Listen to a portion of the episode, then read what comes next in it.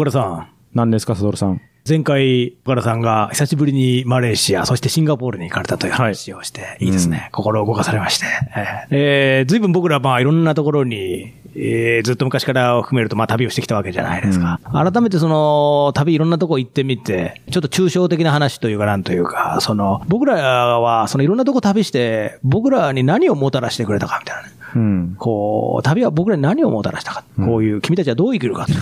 そういうことをね、なんかね、最近ちょっと考えていてですね。はいで、まあ、大原さんの話を聞いてちょっと触発されたところもあってですね。ちょっと考えてみて、その、なんでしょう、まあ、よく言う、まあ、旅はいいよね、みたいなことはなんか、非常に薄っぺらい言葉からね、非常に哲学的になんか考え抜かれた人から、まあ、いろんな人が大体、まあ、相対的にいいよね、みたいなことをこう言うじゃないですか。で、そのいいよねっていう中にどういうのがあるかなっていうのは、ちょっとお互い、なんとなくふわふわっと共通概念として言ってたものを、うんこう、なるべく具体化してみると何かなって思ってですね。で、一つは、私はその、なんでしょうかね、その、ソフトスキルっていうか、その、まあ、思い出が残るってのは当たり前なんですけど、ソフトスキルっていうか、その、自分の心の動き、ある種の心の働きみたいなことの、その癖って常にあるじゃないですか。うん生まれ持った性格とか、はいどういうふうに育ってきたかとか。そういうのに少しなんか、良くも悪くも、まあ、基本的にはなるべくいい方向にっていう話ですけれども、そういうのは旅をいろいろしていくうちになんか、ついてくる心の良い癖みたいな、うん。そういう精神的な所作みたいなことがあるんじゃないかなと思ってですね。うんそれをなんか岡田さんと共有できるかなっていう気がちょっとしてですね。なるほどですね思っていたんですよ。で、一つ、例えば思い浮かぶのは、これは岡田さんと前渋谷のイベント行った時にもちょっと僕話したかもしれませんが、オートノミーって、セルフオートノミーっていうのがね、あると思うんですよね。つまり自分の意思で、うん自分の物事を決められるみたいなね。うん今日やっぱり職業人生を送っているとですね、なかなか自分の思うままにはいかないみたいなね。うん上司の考えと違っていたからとか、うんまあ一国の総理でもなかなか他の国との関係で自分が思ったことはできないみたいなこうあったりするじゃないですか。うんだからそういうのを積み重ねていくと、日常の中でなんか、いつしか自分の思うままに行くことは一つもないみたいな気持ちになっちゃうじゃないですか。うん。そういうことが、まあ旅をすると、特にその岡田さんが行かれてたような一人旅とかの場合だと、まあ基本的に自分でこう考えたこと、選び取ったことは自分の耳に降りかかってくるわけじゃないですか。うん。でも自分で選ばないといけない。そのどの電車に乗るのかとか、うん。まあデジタル化されてもどのアプリでどれを乗っていくのかとか、ね。うん。次もうどこ行くのかとか、からそれをある程度曖昧にしつつも、でもそこを最終的に何か失敗してても、基本的には自分が選んだ道なんだからしょうがないよ、みたいな。そういうのをなんか連続的に連続的に、その、自分で意思決定をする、その、そういうオートノミーを自分で復活できるっていうのがね、結構あるんじゃないかなと思ってね。そういうのって、岡田さんわかります？なんか。いつも自由に生きてるから、あんまり関係ない 岡田さんの。僕の方がどちらかというと抑圧的な人生を送ってるからあ、抑圧的な職業人生を送ってるから、はいその、旅を持って回復していく。逆に言うと、職業人生の中でも、そうやって日常の中でも、やっぱりここはちょっと自分で働きかけて、プロアクティブに、自分で選ばないとやっぱいけないよなって思うのは、旅から得られたフィードバックなんじゃないかなって私はね、うん思ったりするんですけれども。なんか特に海外とか一人で行くとこう、スイッチみたいなの入りますよね。こうなんか、頑張るぞみたいなテンション上がる。頑張るぞのスイッチ。やるぞみたいな。生きるぞみたいな。生きるぞ。そうだ、だからそう。今僕はちょっと難しいっぽい言葉で言っちゃったけど、そう。そうですよね。やる気スイッチ的な、そうそうそうそう。生きるスイッチがこう、はいバチンってついて、はいはいはいはいはい。これは今日は食べて、寝て、起きないとみたいな、なんかその、そう、食べて寝て起きるって結構そう。食べて寝て起きるも、大してなんか選び取ることになるというかそうそうそう、そうそうそう、そういうこと、そういうこと。その感覚はありうん、ます。選択もね、うんするぞ、ここでするぞ、みたいなね。そうそうそうそう。ルーチンからやっぱりグッてこう抜けざるを得ないから、そうですねそこで生まれてく。そこの感覚、それは多分海外に行く、なんか一番の理由の一つかもしれないですよね。うんそのなかなか、その、うんちょっと近場に行くだけではなかなかスイッチをこう、まあ、うん。工夫しないと入らないみたいなところは、まあ、あるかもしれないですね。ありますね、ありますね。うん。サトルと岡田優の超旅ラジオ。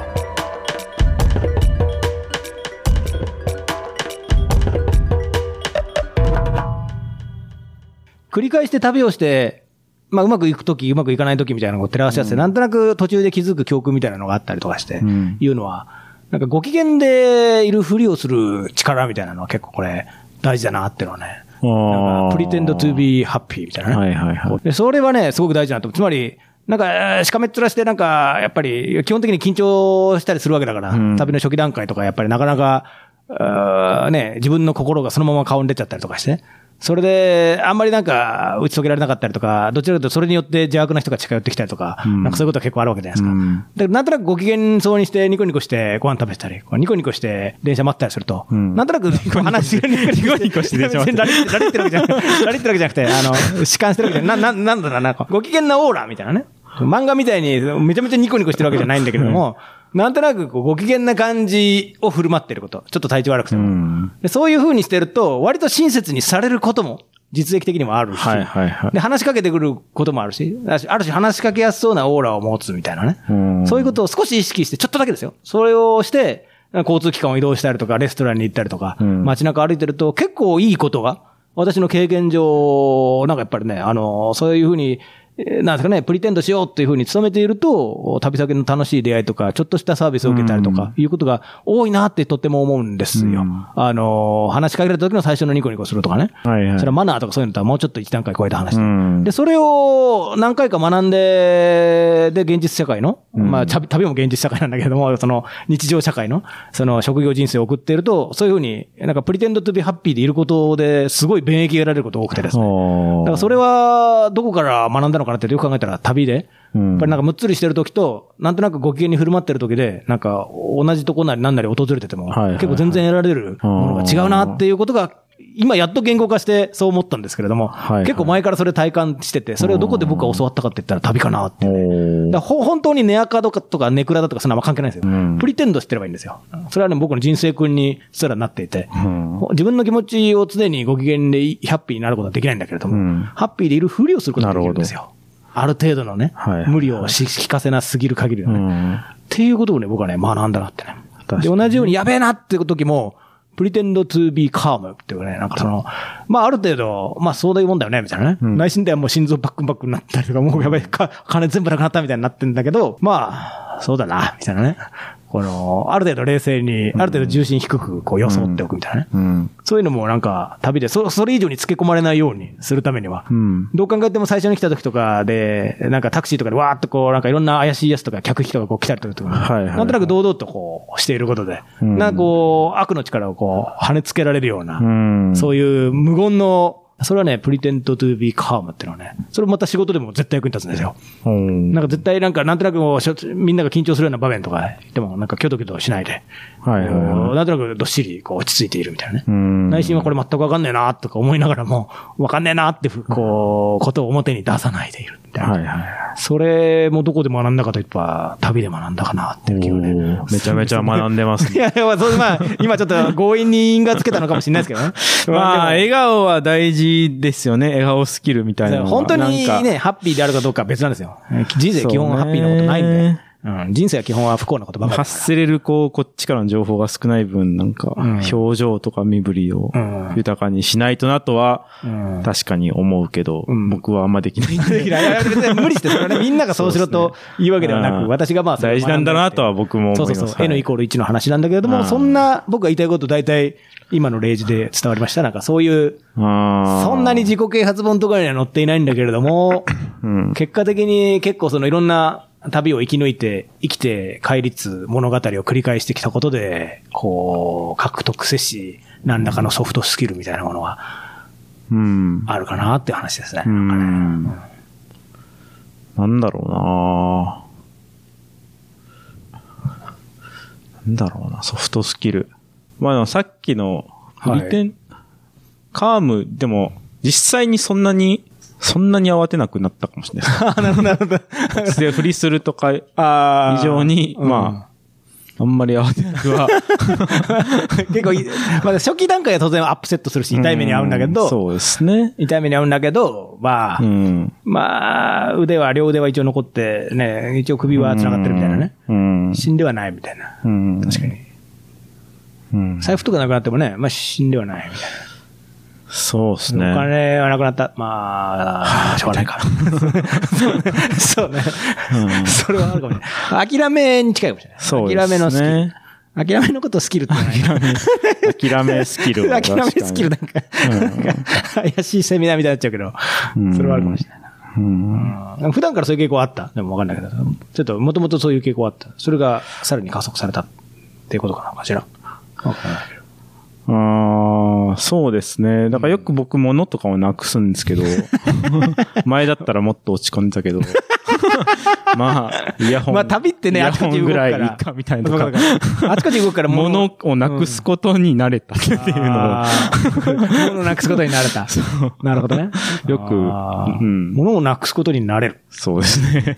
あんまり自己啓発本には出てこないですね。物をなくすことになれよ慣れる。う。わかる、でもわかる。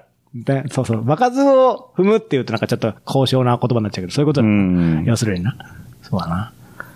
あとね、ファクトを見るっていうのはね、そうそうそう。ファクトを見る癖ってなんていうかね、なんだろう。印象みたいなどうしても人間って最初の印象に支配されがちだけど、うんまあこの人武器持ってるかないかとか、なんかそんなんでしょうね。このこの人は今どどういう状態かとか、つまりこの瞬間お金がなくなったけれども次にどういう行動を取ればいいかとか、なんかそういうのを、もう一個の視座というかビューポイントというかなんかね、もうちょっと現実的に今どういう状況に私は今なっているのかとかね。うん。最後どういう風にしたら家に帰れるようになれるのかとか、うん。誰に何をお願いしたらいいのかとか、なんかそういう警察はどこにあるのかとか、そういうことをなんうんか常に予感して予知してというか、なんていうか、そういうことを常に考える頭がどっかにあったりうんしますね。はいはいはい。そういうのは。だから私も旅先で、そこそこなんでしょうかね。あの、あんまり辺境みたいなところじゃなくても、やっぱりエレベーターとかなるべく乗らないように僕もしてますね。うん閉じ込められることがあるかもしれないなとか、わかんないけれども。できるだけ階段とか、地続きで繋がってるところに行きたいですね。そのあ、エレベーターは。エレベーターちょっと怖いですよ。えー空港とかでも時々あるじゃないですか、エレベーターで。ちょっとした階段だったら止まったことあります？登ん？ないないない。うん。ない、ないけど信、用はできない。信用できないですね。ウィーン住んでた時とかもしょっちゅうエレベーター壊れてたんで。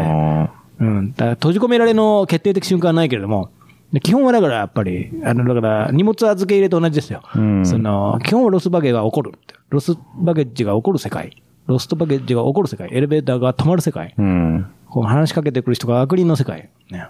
それはあんまりやりすぎると 何も生まれなくなっちゃうんだけど、最後の人間のところはしょうがないけれども。そうそう。さっきのオートノミーの話と同じなのか逆なのかちょっとわかんないですけど、僕はなんか逆にこう普段の生活はもう、ずっと普段の生活でいると、どんどん、なんだろう、何でもできちゃう感じなんですよね、その。便利だから？世の中が？便利だし、まあ、自分の仕事とかってもうずっとやってる仕事だから、大体できるし、まあなんか、いい年になってくると。そうですね。はいはいはいで場所も知ってる。まあ、例えば、今日も渋谷に来てますけど、こんなの別に、よ、酔っ払って何も分かってなくても渋谷まで、ここのオフィスまで来れて、まあ帰れるわけですよ。まあ確かにもう脳が、体が覚えてるかうん、ら。わかるわかる。あもうなんか、それはこう、溜まっていくとなんか、まあ万能感じゃないけど、まあ別に大体のことできんだってなるんだけど、わかる。うんなんか海外行くと、何もできねえじゃんってなる確かにねことがまあ、よくあってそれこそなんか、ご飯買えないとか、バスの乗り方、捕まえ方、読み方がわからないとか、そうですね。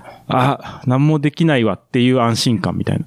ああ、そこに安心感が。ああ、いいですね。なんか健全ですね。いいですね。なるほど。まあ安心、そうですね、安心感。うん。いや、やっぱなんか何もできなかったな、俺、みたいな。そうそうそう。うんなんか、肩の荷が下りるみたいな。ああ、そうね、確かにね。そうででき、できることが増えちゃうと、逆に、ある種責任感というかなんとかね、そう、なんかもっとできなきゃいけないんじゃないかとかあるけど、あちょっと場所買ったけん何もできないやんっていう、なでもこれが小学、小学1年生ぐい。らいのステータスに置いてもみたいなね。そう学校までの生き方はギリギリ分かんないけど、それ以上は分かんないみたいなね。そうそうそうそう。それはいいっすね。そういうのはある、ありますあ、ね。それは、おっしゃる通りだわ。うんあ、そういうことだ。うん。わかるわかる。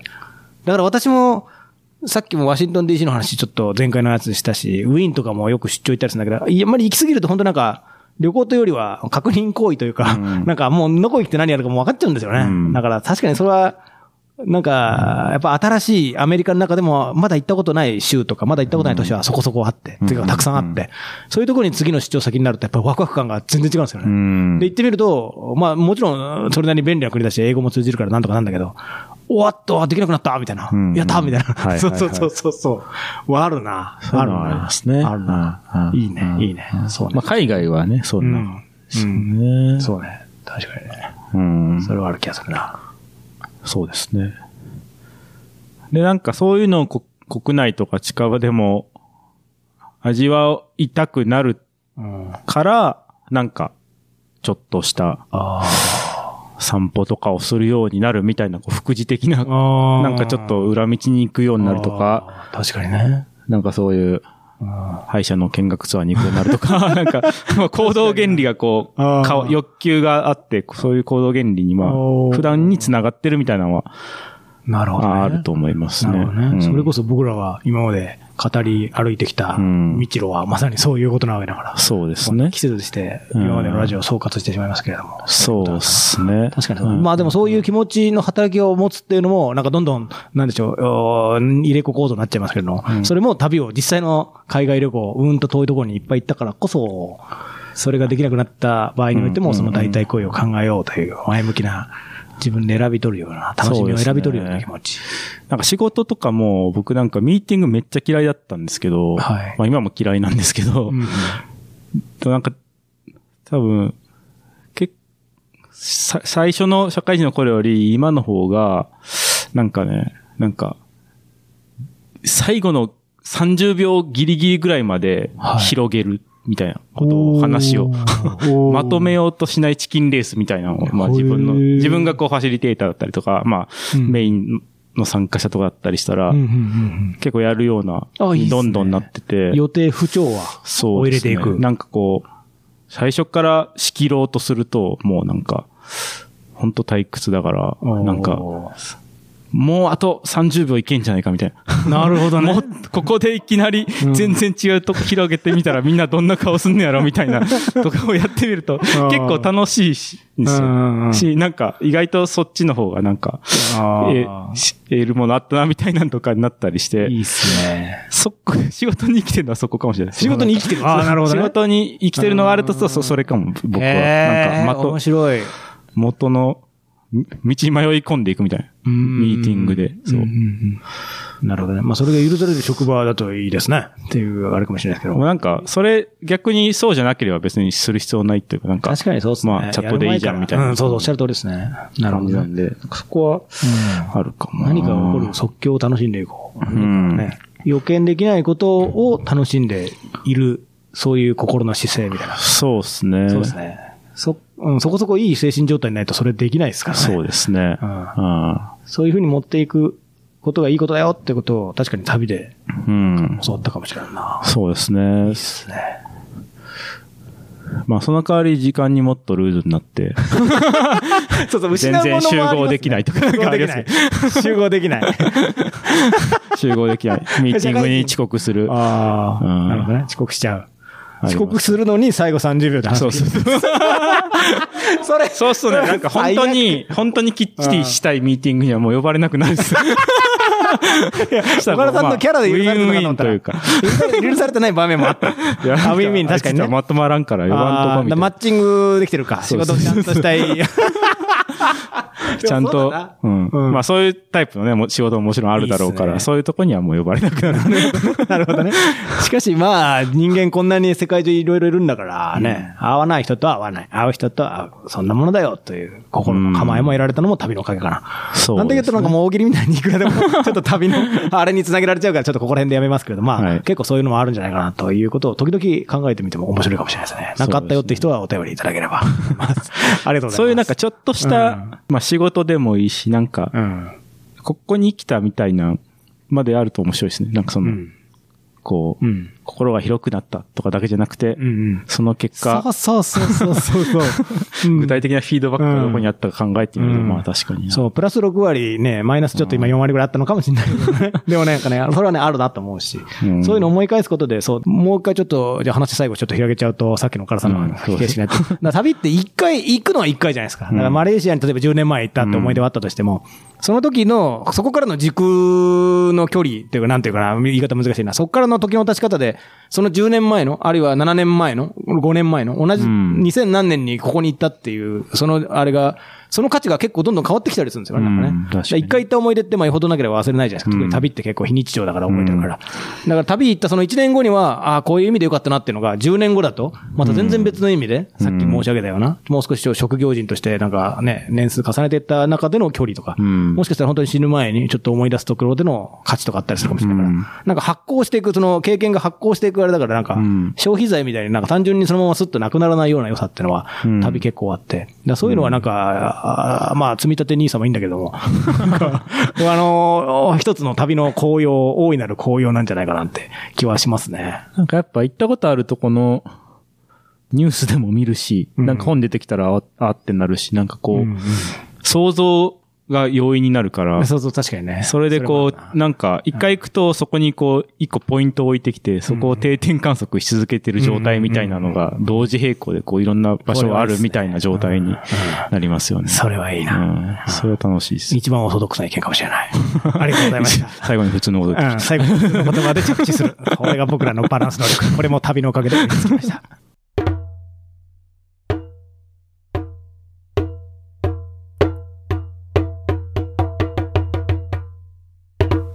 投稿コーナー、番組へのお便り、ラジオネーム、よよよさん。